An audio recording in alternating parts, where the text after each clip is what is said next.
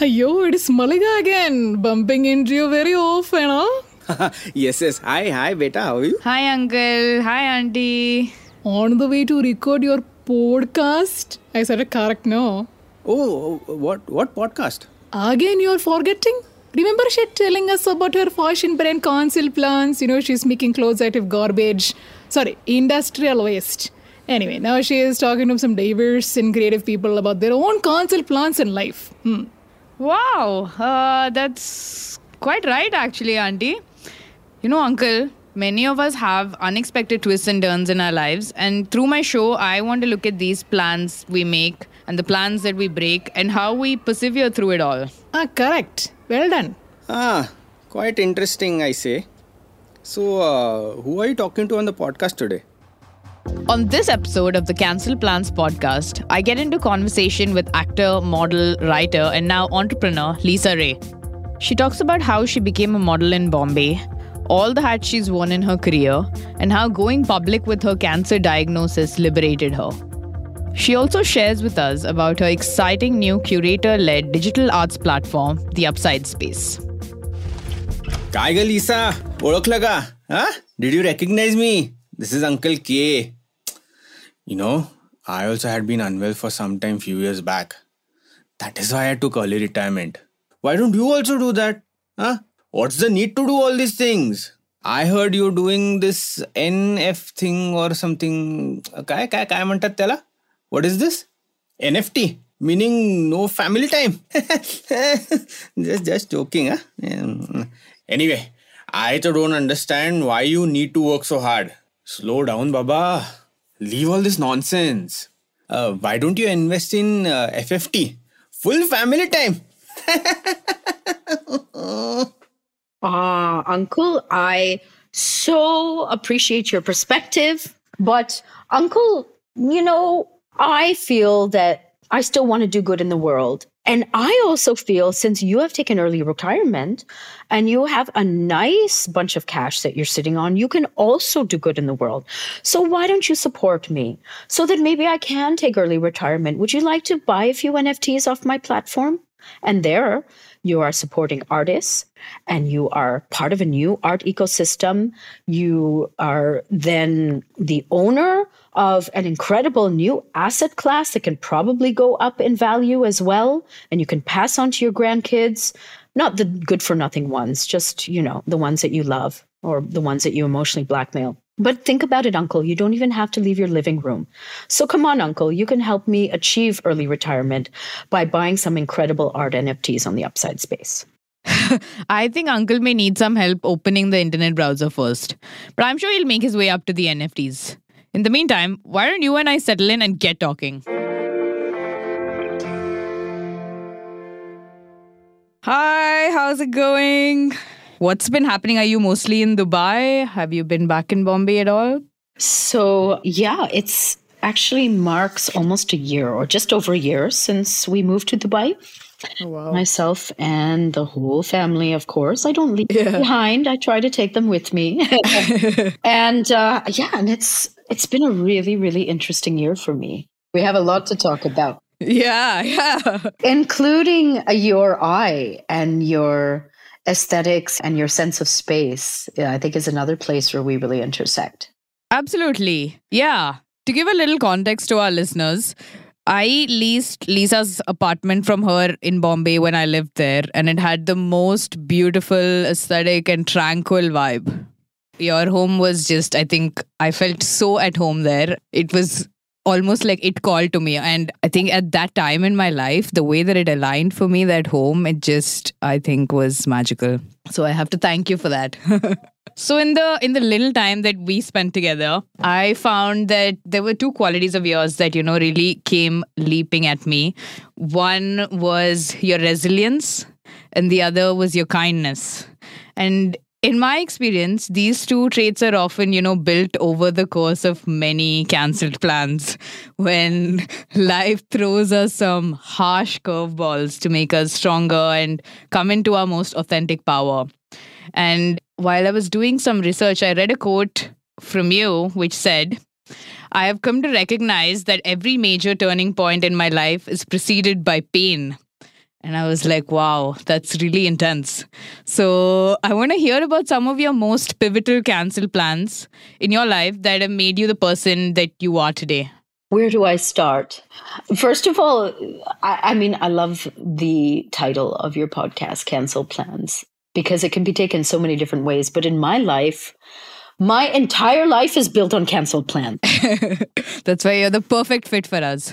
Honestly, even now as I'm sitting here and reflecting, what hasn't been the direct result of you know a canceled plan or you know a swerve right when you're supposed to swerve left or you know sometimes i call it serendipity because i like words and long words and you know words that sound like that and serendipity is also a very useful word because i love the origins of it you know it's come from serendib the island of lanka and it was actually coined by arab traders i believe oh wow that's right, who chanced upon this beautiful island, and it came to mean finding good fortune when you don't expect it.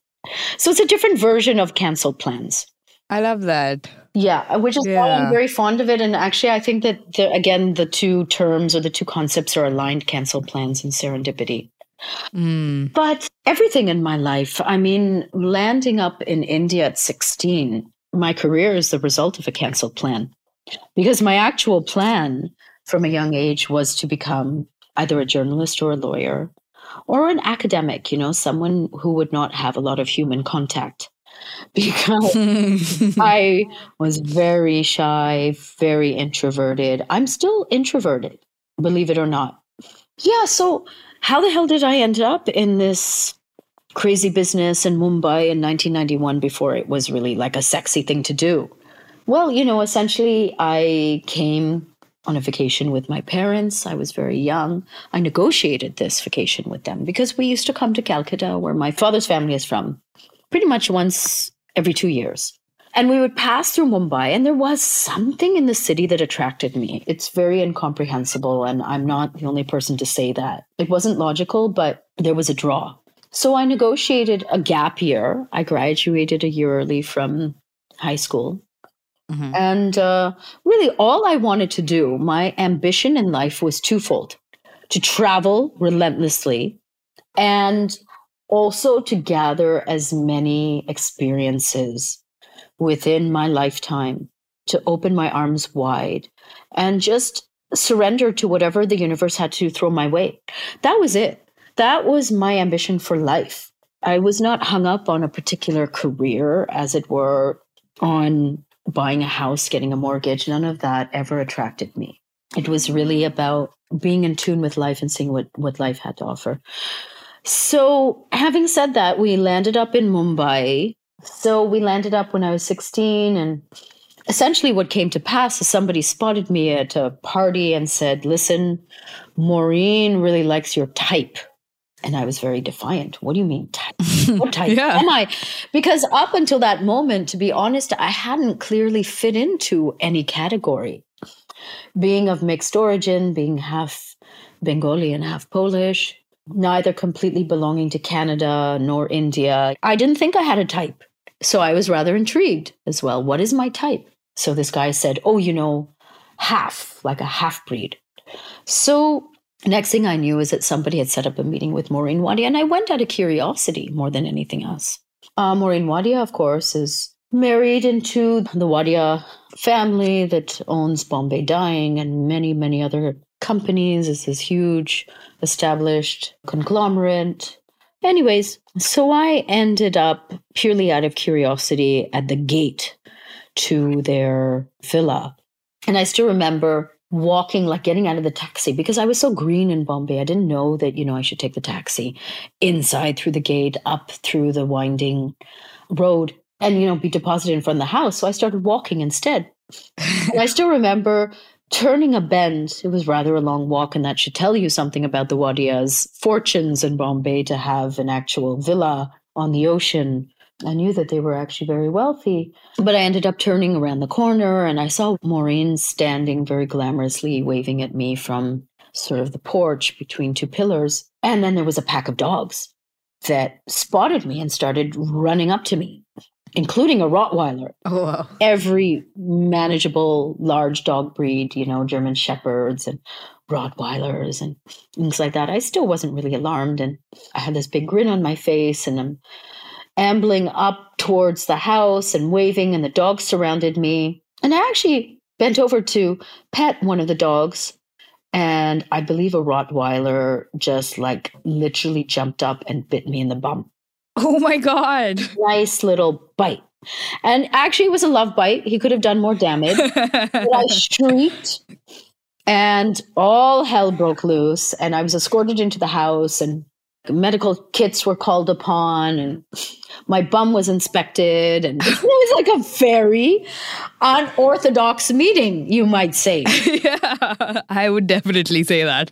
So, you know, again, you know, this is another kind of a canceled plan. You know, we expected it to be like this interesting, sedate meeting over tea, talking about God knows what, fashion and photography. And then there I was with my pants around my ankles with this dog bite.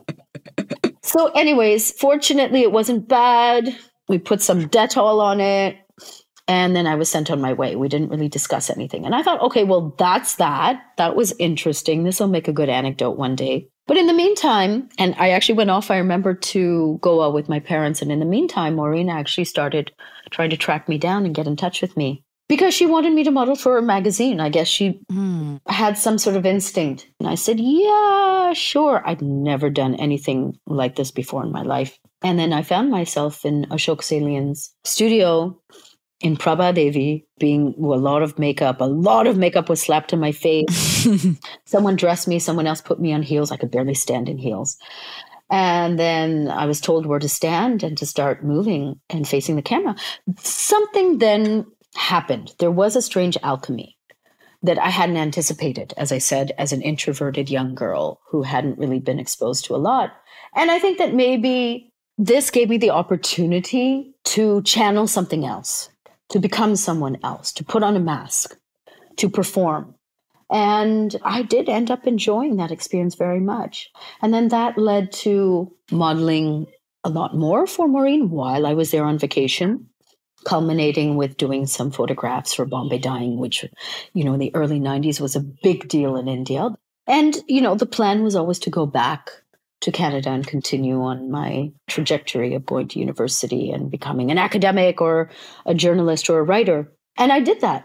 Left, went back to Canada, and another turn of the wheel of fate happened because just before beginning university, my family and I were involved in a very serious car accident. And as a direct result of that, I couldn't begin university, and my mom was very badly hurt, and my entire life was turned upside down. Oh, God. And then Maureen ended up hearing about it, flew down to Canada when my mom was finally out of danger and on her way to rehabilitating. And she was actually paralyzed as a result of this accident. But when she was at least out of danger, Maureen convinced my parents to send me back to Bombay with her, and she would be my my guardian. And that is literally how my career started in India. And that is why I would always tell people listen, you don't want to take my path. and, you know, and for a long time, I would still literally feel that this was a temporary detour and that eventually I would go back and earn my PhD as I'd been taught to do and as my father had done. But my life obviously went off in a very different direction. So that's one big example of how canceled plans played a very pivotal role in my own personal narrative. I think honestly, I do see probably a PhD in your future. I think you might just do it. and so you call yourself an accidental actress. You then went on to author a book, and now you have a tech startup which is in art and NFT space called the Upside Space. Yes. And as you've said today as well, that serendipity has played a big role in some of your career choices. So, what kind of led you to doing these things in your career?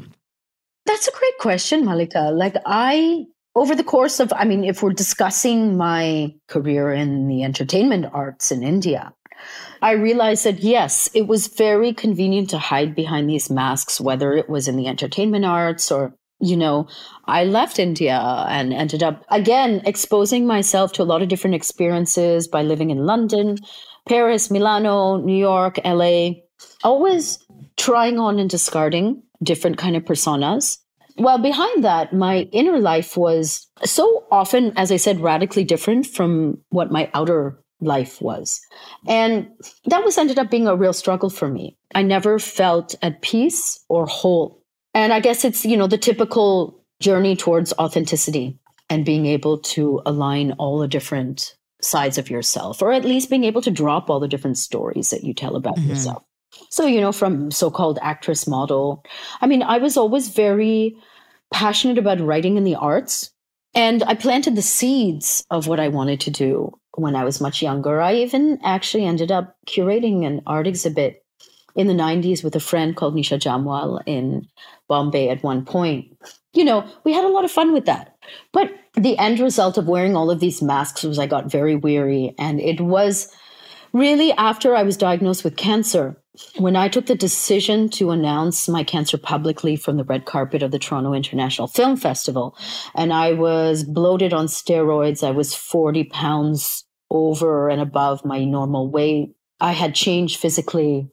When I actually ended up subverting that moment, that very glamorous moment of standing on the red carpet and using that moment to talk about something that was very important to me rather than sell another product or a film or a project, mm-hmm. that I suddenly actually had a breakthrough where all of the masks, the entire baggage of stories just all fell away. And I was so light. And I was able to actually face everyone in the sort of naked vulnerability that I actually realized was is overall our strength. It's very terrifying to shed ourselves. And you know, as I said, to literally stand almost metaphorically naked in front of a crowd of people and say, This is who I am, and I'm not going to hide anymore. But it was the single most liberating thing I had ever done before in my life. And it's ironic, of course, that another sort of cancel plan, as it were, you know, which is dealing with any major disease, especially one like cancer, which ends up canceling a lot of plans that we've ever had in our life. It's ironic that that was the impetus to stepping fully into myself and my own power. So it's amazing how some cancel plans that appear from the outside to be experiences that are full of pain and sorrow and difficulty can actually lead to incredible breakthroughs in our life. And that that at least has been my experience that's beautiful. And i think that's also kind of you know what we want to stand for as a company and organization that you know something beautiful can come out of these cancel plans. So when you got diagnosed with cancer you were really busy you were working across genres you were across the world. And then when you had this moment where you decided to reveal this and own your power and claim that space I am very sure that in our country, in India, where watching a beautiful woman go bald is not something that's easy to digest for a lot of people. So you're here, you're having these personal fears, you're physically in not the best of health. Like you said, you were bloated on steroids. And you also have this very public image of people looking at you and probably are uncomfortable, are a little bit disturbed what was going on in your head? Like something like this would probably make me a very angry person, but I don't sense that. I sense that you handle this with a lot of dignity and grace. And like you said, you felt free from it. You felt liberated by feeling this kind of nakedness. How do you kind of garner that attitude when you're feeling like you're being challenged and tested? See, I wish that I would be able to, let's say, position this experience as a universal experience, you know, that would benefit everyone. But I don't think that that's the case. And I feel we have to be very cautious about that because all of us have such an individual journey and highly personalized ways of dealing with difficult circumstances. It just so happened that the cancer for me became a breakthrough because I had been carrying such a burden. It was a way of cracking through a persona that I had felt trapped by for so many years. unfortunately, I myself couldn't find another way out of it, even though I was trying to find a way out of it. And for many years, I led a double life, you know?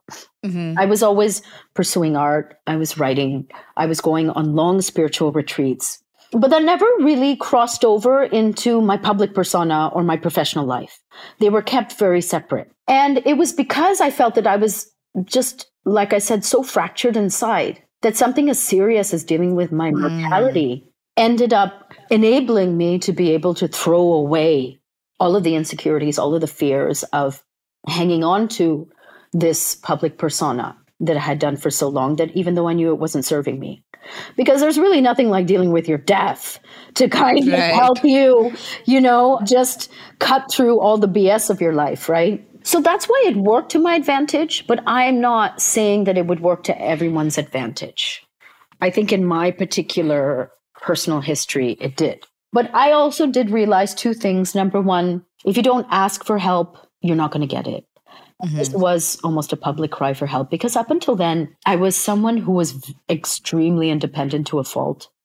I never leaned on anyone. I never trusted anyone to be there for me. And I hadn't even created a community around me of people that I could really lean on. And in a weird way, this also broke that pattern in myself where by announcing my diagnosis publicly, yes, I'm glad that, you know, other people could find a sense of support from what I was doing or a sense of relief in in saying, okay, she's going through this as well. But I, on the other hand, very selfishly got so much support from a huge variety of people around the world. And I truly believe that that's one of the reasons why I'm here today. It's due to their support and blessings, and also being able to, again, break that pattern in myself and open myself up to support from other people. That's amazing. And while your body was healing and your mind was healing, you actively sought out more of a holistic approach to both health and wellness, and yoga being an important part of your routine. I'm seeing that post the pandemic, especially, the need for self care has presented itself like never before. Hmm. What has been kind of your journey with self care, spirituality, and taking care of yourself in a more holistic way? That is almost a book in itself. you know, like everyone in my 20s, I neglected myself to the point where, you know, it was taking a toll on my health. And yeah, I simply always overrode my body signals. And, you know, it's unfortunate because society almost rewards you for it. Hmm. Oh, look at her. She's so tough. Oh, look at her. She can work for 14 hours a day for seven days because that was what I was doing. And it was a way of numbing because I hadn't dealt with a lot of the emotional trauma first from the accident that I spoke about Right. because I had just plunged into my career and distracted myself. And that's what we do. That's a human condition. We push away pain, right? And we run towards either numbing yourself or pleasure. So I truly believe because I hadn't actually dealt with a lot of the emotional fallout from not just that, but a lot of the emotional fallout that followed me after the accident that I didn't address. I truly believe that's one of the reasons why I ended up being diagnosed with cancer. You know, for oh, me, metaphorically, I mean, of course, there is a physical component of the disease, and I do advocate taking care of that physically, taking whatever medication you need to. Mhm. But my healing had to be very holistic. And you know what? It continues, it never ends. But I really focused on it to the exclusion of everything else after cancer. And I felt that that was really important for me. I am going to move on a little bit and talk about your new startup that you've been working on. And one of my uh, favorite and very abundantly used quotes is art is meant to comfort the disturbed and disturb the comfortable. So, your interest in art, and you've spoken about it a bit as well, really pops. And now you're in, you've leapt into the world of NFTs.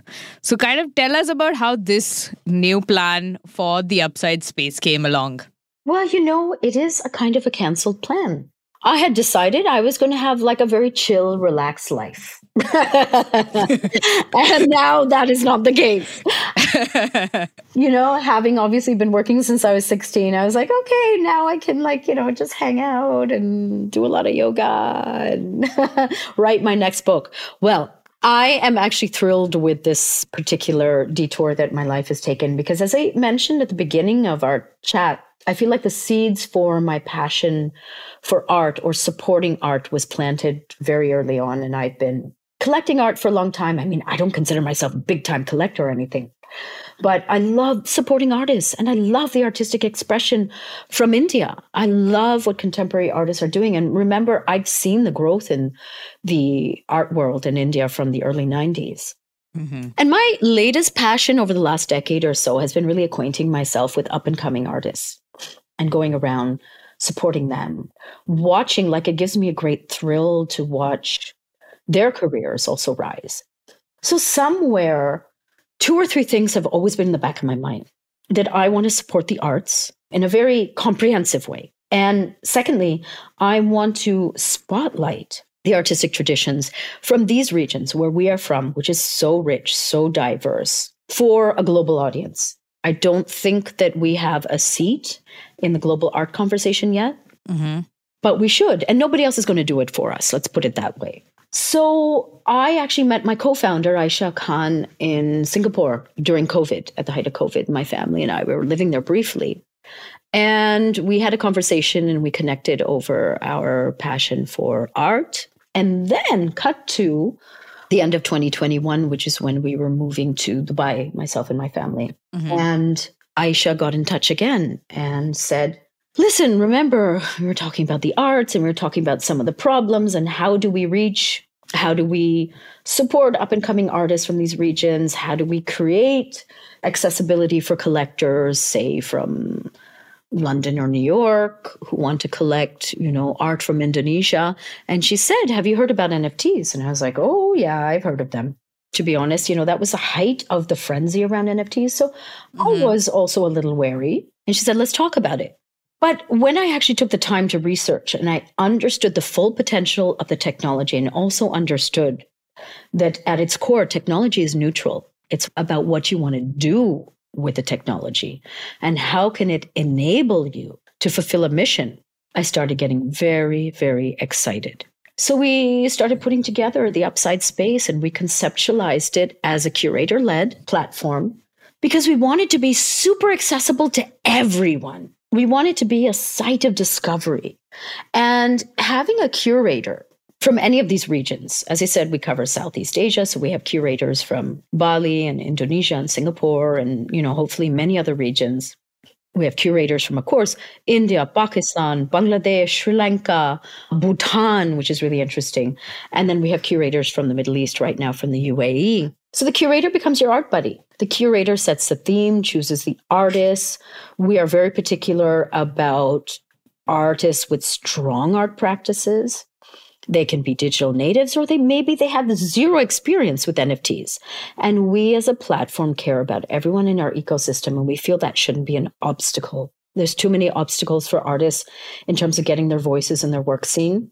Yeah. We as a platform will collaborate with an artist and help them turn, say, their physical pieces of work, say a oil on canvas into an NFT and even help with digital interventions. So that's our mission. We just went live in December and it's been wild. Whether we like it or not, this is the next evolution in art. And I think as we get more and more ways of displaying and sharing digital art, it's going to be as pervasive as the way that we store our personal photographs. You know, when people first started me, oh, NFTs, I don't understand. Yeah. Okay, let's do a little exercise. Can you share with me where do you keep your personal photos?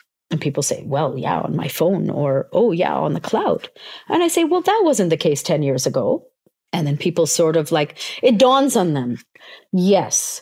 You know, I like saying that I'm a tech optimist and tech is inevitable. So rather than be swept away by the tech, why don't we harness the tech to actually address problems and systems, say in the traditional art system, and actually be able to co create a better art ecosystem?